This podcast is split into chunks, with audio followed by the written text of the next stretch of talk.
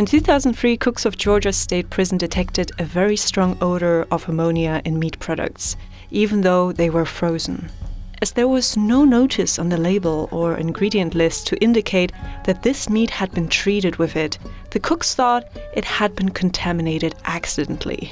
The ammonia levels turned out to be similarly high as in incidents involving chicken and milk, which had sickened school children, but it wasn't an accident or abnormality. Doctor Charles Tand, a Georgia Agriculture Department official, said, "I've never seen anything like it." The company producing the meat, Beef Products Incorporated, argued that the ammonia was not dangerous. They said ammonia is a critically important part of producing what the manufacturer called lean, finely textured beef. two thousand eight, staggering seventy percent of all ground meat sold in the U S contained lean, finely textured beef. You could go into a store, think you buy just ground beef, and get ground beef including ammonia-treated scraps that used to be processed into pet food and industrial oil. Get your popcorn out, put on your favorite pair of slippers, and possibly some three D glasses. This is getting funky today. As the crescendo of this season on food history, I want to share with you a rabbit hole I went into rather deeply because it shocked me like only a real-life thriller can. Stick around to learn about how pink slime passed regulation to end up in meat all over the U S, how Pulitzer Prize-winning journalists stood up against this consumer fraud, and most shockingly, how this ended in one of the biggest defamation lawsuits in history, telling us a lot about how speaking out against the food establishment can become ugly very fast. Fortunately, I'm based in Berlin and not the U S, so I can report on this without being sued, I hope. You're listening to our fifth season on the history for the future of food. My name is Marina Schmidt. I'm very glad to share with you a bit of my research today. Let's jump right in. You're listening to Red to Green, the audiobook-style podcast on food tech and sustainability, moving the food industry from harmful to healthy, from polluting to sustainable, from red to green.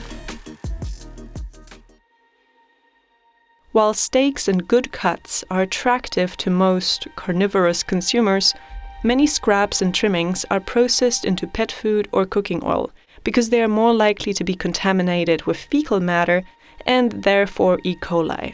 But this changed when research confirmed that adding ammonia to meat scraps can effectively kill potentially deadly E. coli bacteria. Beef Products Incorporated, a producer of cooking oil and pet food, saw this as an opportunity to enter the more profitable human food market. The company designed a production process in which scraps are heated and spun into a centrifuge to separate the beef from the fat and bones. The meat is then sent through pipes where it is gassed with ammonia, flash frozen and compressed into blocks. The U S D A confirmed that the ammonia treatment destroys E. coli and even stopped testing in two thousand seven. Investigations by the New York Times uncovered government and industry records that showed dozens of E. coli and Salmonella occurrences in Beef Products Incorporated's meat, but due to questionable legislation and likely some lobbying, the beef processed with ammonia was excluded from recalls, even if it was found to be contaminated. The, that leads one to wonder how safe ammonia is really. So, is it good or bad or really bad? So I will, from now on, oftentimes call it either L F T B or just pink slime. Pink slime would typically include most of the material from the outer surface of the carcass and some inner cuts. These scraps contain larger microbial populations, which the alkalinity of ammonia would kill. However, the U S D A pointed out the issues of taste of a product with a pH of nine point five, which is a pH that no products that we eat have naturally. The problem is, the more ammonia used, the firmer meat would smell and taste like. If less is used, it doesn't have enough concentration of ammonia to kill potentially deadly E. coli bacteria. Another issue is the toxicity of ammonia. Some authors argue that ammonia is frequently used in food processing and that it's safe and has been confirmed by the F D A, the Food and Drug Administration. Therefore, the use of ammonia to disinfect meat is legitimate. The public outcry It's supposedly a reaction based on consumers' irrational decision-making, in which potential hazards are either ignored or given too much weight, nothing in between. Indeed, I don't know why I'm talking Italian. Indeed, as of October twenty twenty-one, the F D A shows the use of the substance following current good manufacturing processes. However, in the U S D A archives from two thousand fourteen, one can find the National Organic Standards Board arguing for a ban on ammonium hydroxide. Ammonium hydroxide is a severe irritant which must be handled properly because exposure to humans and other mammals during production or use presents a serious toxicological concern. It is toxic by all routes, inhalation, dermal, and ingestion, and the toxicity is well documented. It has the potential to cause significant toxic damage to humans, mammals, aquatic systems, and greenhouse gases. Lastly, proponents of ammonia argue that it is a food waste concern. With an average lifespan of two years, cattle consume a significant amount of resources on this planet. Meat is costly to produce, and it's relatively inefficient to produce. This is sure a noble goal, and look, it's also reality. We're talking quite often about how gruesome it is, that everything is so efficiently structured, that there are these production lines putting animals into pieces and trying to take all the parts apart to use them. And it is gruesome on the one hand, and it's also weirdly respectful on the other, because if you take an animal's life, and here I'm getting into personal philosophical ideas, then you might as well try to use all there is up for good use in whatever shape or form. So that means also using the bones and all of the scraps associated with it. However, however, the environmental impact of ammonia may outweigh the benefits of reducing food waste, primarily because, look, it doesn't make sense. These scraps would otherwise just be used for pet food and oil. Therefore, it's preferably better to choose that route. By the way, one of my best friends sometimes likes to eat pet food when she feeds her cats. I'm, I'm absolutely shocked by it. I'm like terrified by it. I'm just, I can't believe you eat pet food sometimes. Just, she's like, she opens a can and she thinks it's delicious. I'm just like, oh my God. Like, if you would know what's in there. Okay, so on a tangent, back there. In summary, ammonia use in meat is not preferable and should be communicated clearly to consumers. Yet, in nineteen ninety-three, lean finely textured beef was approved in ground beef without separate labeling requirements as a manufacturing ingredient. And that's so interesting because I think there are certain areas like natural flavors and manufacturing ingredients where our label system really falls short because it just is not transparent what's actually behind this. Well, when B P I's meat landed on the desk of federal officials in Washington in two thousand one, the company had conducted two company-sponsored studies, one undertaken by the Iowa State University. And since then, the U S D A has been criticized for concluding it was safe without conducting independent investigations. And I think this is just also a larger issue in general, that the companies themselves are paying for the research, therefore it is biased, of course, but then you can also not fund so much food science research to actually double-check everything. So what's the right thing to do, right? Just a year later, U S D A microbiologist Gerald Zernstein called it pink slime in a two thousand two email saying, "I do not consider the stuff to be ground beef, and I consider allowing it in ground beef to be a form of fraudulent labeling." Let's look at the history of media and public attention, how this got out, because it was not private investigators or like some kind of police getting behind this or some kind of human rights organization, but it was the media. In two thousand nine, the New York Times was the first major outlet to criticize the use of this beef, generating some public and media attention. The author, Michael Moss, received a Pulitzer Prize for his journalistic work on the beef industry. Possibly even more important, he inspired Bettina Siegel, a former lawyer, writer, and mother living in Houston, Texas. Bettina Siegel started a petition in two thousand twelve, intending to ban the use of pink slime. She was highly concerned about the quality of meat, or lack thereof, that was served to her children in school. In the petition, she promoted having pink slime removed from school menus. Her request resonated, and within three weeks, the campaign was covered in national T V programs and garnered two hundred twenty-five thousand signatures. The same month, several companies announced that they would stop using pink slime in their products. Two weeks after the first report, B P I ran a full-page ad in the Wall Street Journal, calling it a campaign of lies and deceit. Just three days later, the satirical news anchor Jon Stewart covered the issue, stating that this pink slime should be called ammonia-soaked centrifuge-separated byproduct paste. As a satirical show, he wasn't as likely to be affected by potential legal battles, which concern classic media outlets and even public personalities like Oprah, as we will touch on later. On March the seventh, two thousand twelve, A B C broadcasted a critical review of lean, finely textured beef in their evening news program, as well as eleven follow-up reports until April that year. Referring to it as pink slime, just as the microbiologist from the U S D A had done. B P I lost about eighty percent of its sales within less than a month and had to close three of its four plants. The effects of this media outcry were significant and have lasted until this day.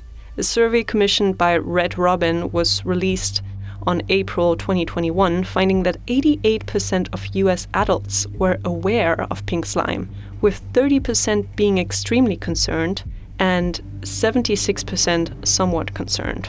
The meat manufacturer sued A B C News, the U S D A, and their employees for product disparagement, defamation, and tortious interference. To do so, they used food libel, or otherwise known as food disparagement laws, originally designed to protect farmers, not manufacturers. B P I lawyers argued that A B C News misled consumers into believing that the product is not beef or even meat, not safe for human consumption, and not nutritious, as well as not approved by the U S D A by proper means. To the surprise of many consumers, environmental and food safety activists, and to the surprise of A B C News, B P I won the case, because A B C News implied that the product was not safe, even though they had stated throughout the report that the authorities deemed the product safe, calling it pink slime one hundred thirty-seven times, describing how it is made and potential health concerns were enough to imply that it is not safe, despite no proven factual misstatements. And that is the shocking thing for me. This shows a significant mishap in the media and legislative system. Making factually correct statements can be a disparagement if it concerns food products. It's shocking. At this point in my research, I was so deep into the rabbit hole, I just got to an even bigger question. How is this possible? A B C News was sued for one hundred seventy million dollars. That is a massive sum, especially for a media outlet. So, fun fact, under South Dakota's agricultural disparagement law, another synonym for this, the amount could have been up to five point seven billion dollars. one hundred seventy-seven million dollars was actually quite cheap compared to how expensive it could have become. Just the court case alone likely cost A B C News a million. Let's look at this brittle legal fundament. Food defamation laws. Have you been enjoying this episode so far? The next time you open up your company's Slack or Discord channel, or you log into LinkedIn, maybe think about this episode, or Red to Green in general, and share it with your colleagues or your community. This really helps us a lot to keep doing Red to Green and keep delivering high quality content to you absolutely for free. Thank you so much, and back to the episode. So there are a couple of different ways of terming these laws, and they're all the same. It's a little bit like in cellular agriculture. You can say cultured meat, cell cultured, cell based. It's the same here with defamation laws or libel laws or food libel laws or veggie libel laws. It's all the same cloud of meaning. The foundation for the ruling against A B C News started already in nineteen eighty-nine. That year, the Natural Resource Defense Council published a report about the dangers of pesticide use for children, including the substance Alar. C B S, news and media outlet covered this potential issue of Alar according to the publication in their news program sixty minutes, stating that apple growers use it to improve growth and apple appearance. C B S criticized the use of the chemical growth regulator Daminocide and pointed out its risk for children, leading to plummeting sales quotas. After the show aired, farmers' profits dropped as Americans reduced their apple consumption. The Washington state apple growers sued N R D C, the media outlet C B S, and other news outlets airing the program, claiming the reporting was inaccurate and disparaging. That time, the apple growers didn't win the lawsuit, but lobbyists pursued influencing legislature in eleven states to turn future rulings differently. twenty-seven states were considering an agriculture food product disparagement statute until the end of the twentieth century. At first, these legislature proposals were vetoed, for example, by Governor Roy Romer of Colorado, because it would inhibit debate on health issues. Yes, it would. And the First Amendment's guarantee of free speech. Nonetheless, soon after, food libel laws were introduced. Ever since the enactment, the legislature has been attacked for being unconstitutional. And indeed, libel laws for corporations are rather controversial. Historically, they've been used to protect the state from verbal attacks, whether justified or unjustified, and criminalize criticism of existing social hierarchies. For individuals, libel and defamation laws can be important to protect themselves from being the scapegoat of some shocker headline or media outlets with less noble intentions. However, in the case of business libel, the protected interests are not social relations or individuals, but economic. Food companies can protect their interests due to malicious falsehood, including protecting branding and corporate image in case it fits the criteria falsity, malice, and special damage. And the issue is, these are somewhat open-ended definitions. Corporations regularly use libel laws to sue scientists and journalists for publishing work that calls into question the safety and efficacy of products. I tell you, just look at Monsanto. There are enough examples just in that little universe. They are often the foundation for slap suits, strategic lawsuits against public participation used by corporations to silence critics, and as such should be reserved for situations in which fundamental human interests are at stake. If even government agencies need to fear being sued by industries for pointing out potential safety issues of food, it's a nonsensical system. Criticism against libel laws even came from a representative of the chemical industry, pointing out that the food industry is demanding special treatment already in nineteen ninety-eight. The best defense of an industry against damage from irresponsible attacks on its products does not lie with veggie libel laws or their equivalents. Such a defense lies in earning public trust, working with and not trying to intimidate the press, and having their own science in good order. A courtroom is not an ideal place to decide what science is good and what isn't. Who would have thought that this comes from somebody working from the chemical industry?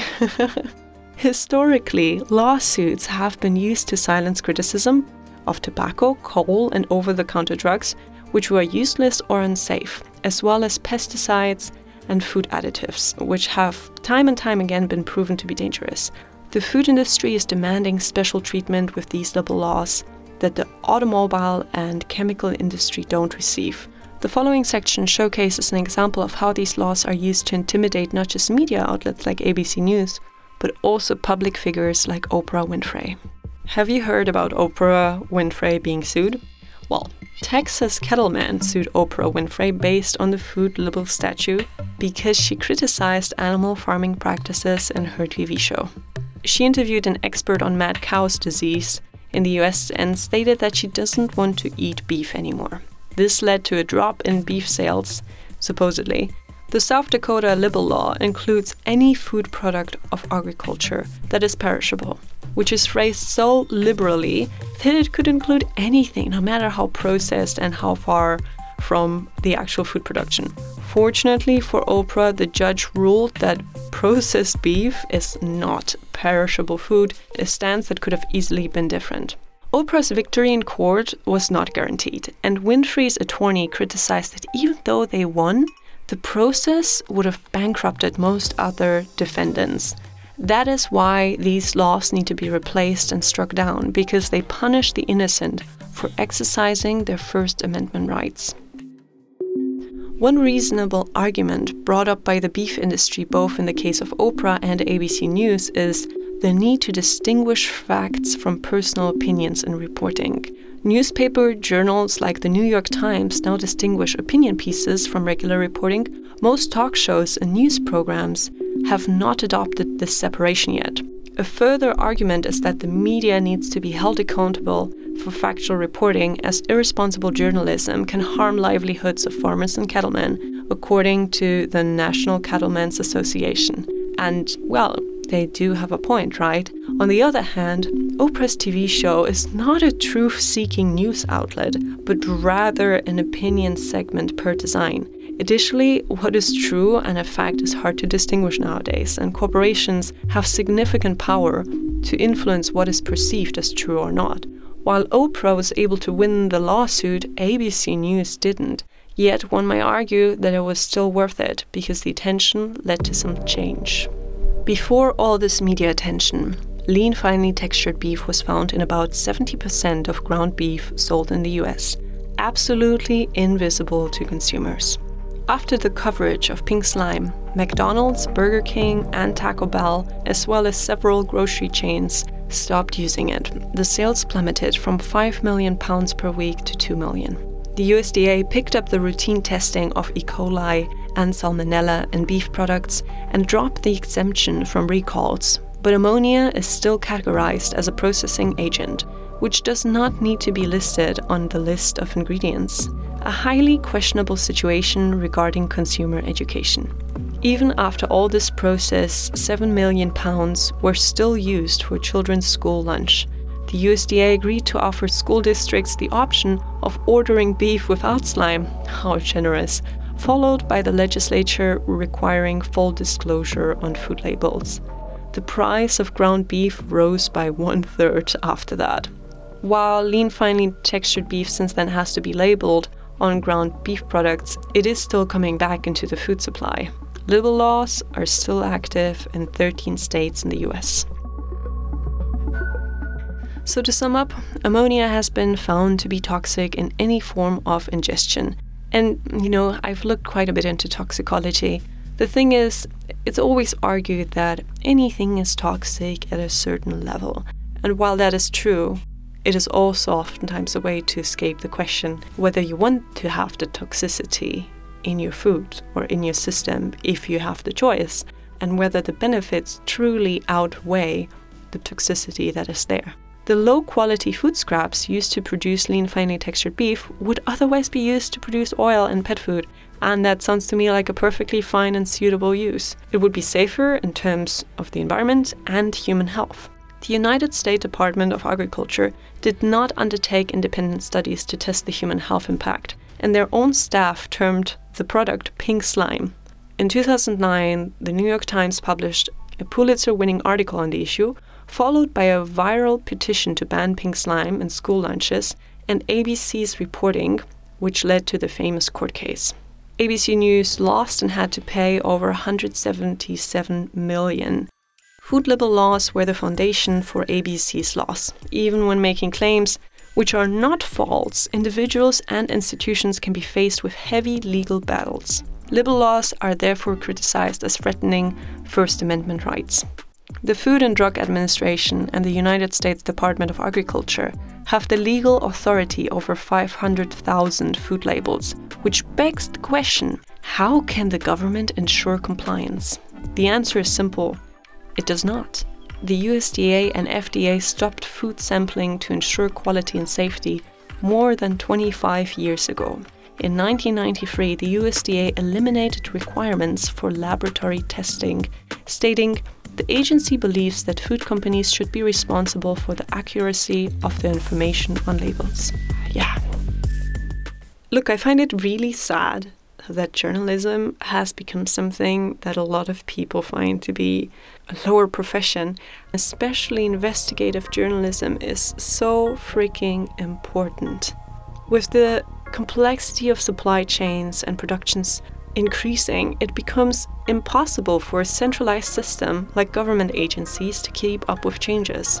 Faster than the regulatory process, journalism can push consumer awareness of potential toxins and adulterations of their food. Of course, the media has its faults. It can be used and abused by activists, lobbyists, and undercover influencers, just like described in the book Trust Me, I'm Lying: Confessions of a Media Manipulator by Ryan Holiday.